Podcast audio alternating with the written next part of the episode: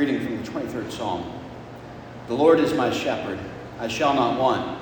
He maketh me to lie down in green pastures, He leadeth me beside the still waters, He restoreth my soul. He leadeth me in the paths of righteousness for His name's sake. Yea, though I walk through the valley of the shadow of death, I will fear no evil, for Thou art with me. Thy rod and Thy staff, they comfort me. Thou preparest a table before me in the presence of mine enemies. Thou anointest my head with oil, and my cup runneth over. Surely goodness and mercy shall follow me all the days of my life, and I will dwell in the house of the Lord forever. A reading from the first chapter of 1 Corinthians.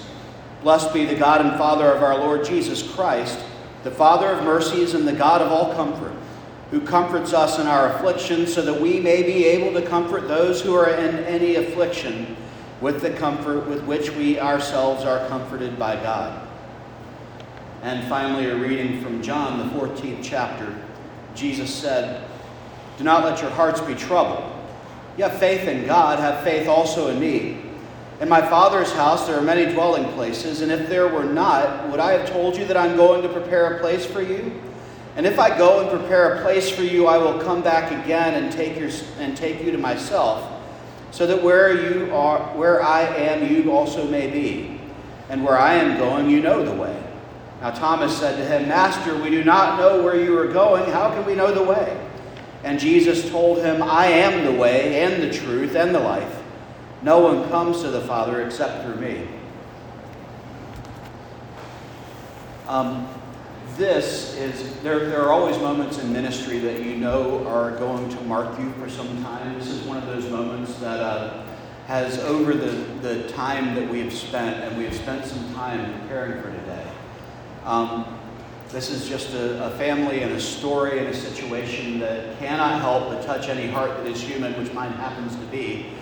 And, and so it's just going to be one of those moments that uh, y'all will reside with me for quite some time, and I think it's say that. Um, and it's because of that, in, in large part, that uh, as we were wrestling with music, and, and wrestling is sort of a mild word for what we did with the music. I think we had, I don't know, roughly 7,000 songs or other things that we talked about that might have been appropriate for today. And, um, you know, I started as a pastor typically my, with, well, here's what's in the hymnal. And I, I, think in classic family for anyone, or fashion for anyone who's related to Roberts, having gotten to know him through y'all, you know, it makes sense that we said, yeah, there's a hymnal, but there's this other stuff. And, and so I did something that I might not tell many of my colleagues, but I think ended up being very appropriate, which was I, we, I sang Imagine and Hallelujah. Hallelujah is a song that makes a lot of sense for a funeral but to, but to begin with a, as a hymn, a song that says, Imagine there's no heaven, no hell below us, imagine there's no religion. I mean, that on, in a lot of circumstances would seem weird. A, a lot of pastors would say no. However, it, it really sort of made sense in this situation because one of the things that I, I learned about this family is this is a family who engages not just mystery, but also approaches things that are important from a really odd way. And I wanted to share with y'all something that would not have happened had I not done it this way with this family, which is uh, putting the song Imagine up against the song Hallelujah. Now, John Lennon is a thinker. John Lennon is someone who, with the Beatles, wrote some of the greatest music, yada, yada, yada. We all know this, right? But song Imagine, just because uh, we used to call ourselves a new hippie revival in college, and so Imagine was a song that was part of our repertoire whenever we played music parties. And we, uh, you know, I always thought of it as a really interesting song because to me, in that context, as a younger person, when I heard that song, I thought to myself, wow, imagine if all these things that divided us, all these things that stand between us, all these things that that just cause extra baggage and junk to be in our way, what if all of these were taken away? And all of a sudden we could just be one happy bunch of people. And that's a wonderful idea until you meet any people at all, anywhere under any circumstance. Because I don't care if you all share the most common thing you can share, if you're like a Latvian heritage or a Lutheran heritage or have the same parents. I have never seen anybody fight like siblings fight and they are about the most similar as any group of people can possibly get. We don't need things to divide us.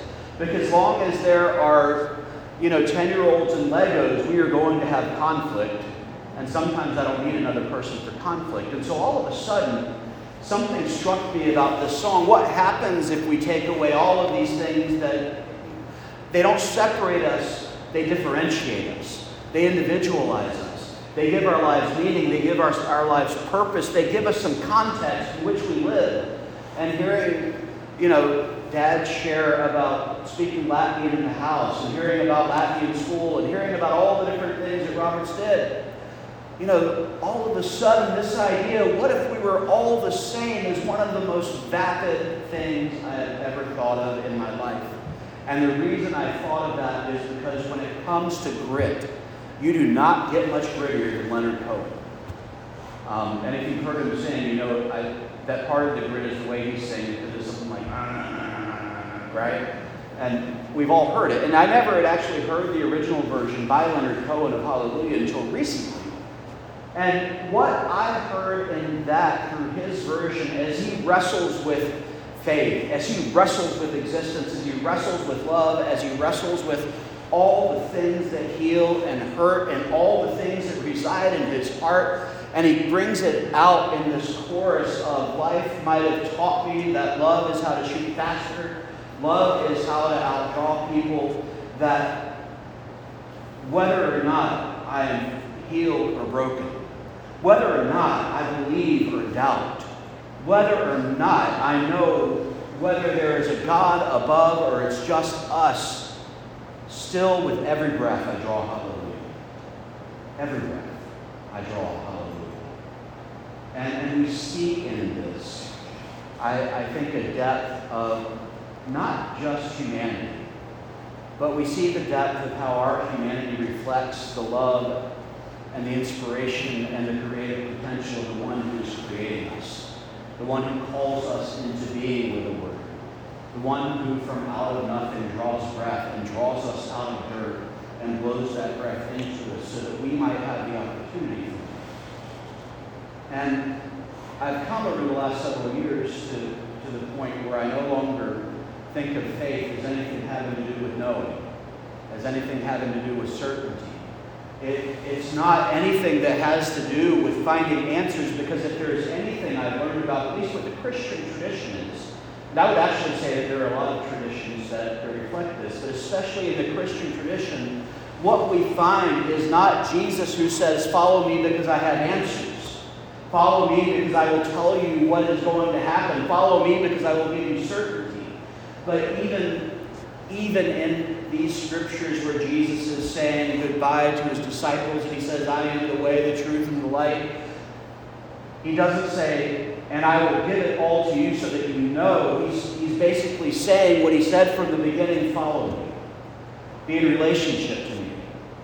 Let's live together in the doubt and in the uncertainty and in the mess of it because there is no such thing as a relationship that isn't messy there's really no such thing as a relationship that gives ultimate answers. Even hearing how well everyone knows him today, I, I get the sense that there are still more surprises that may have been revealed. And especially in people who take no end of pleasure in surprising people. You know, there are always more surprises to come.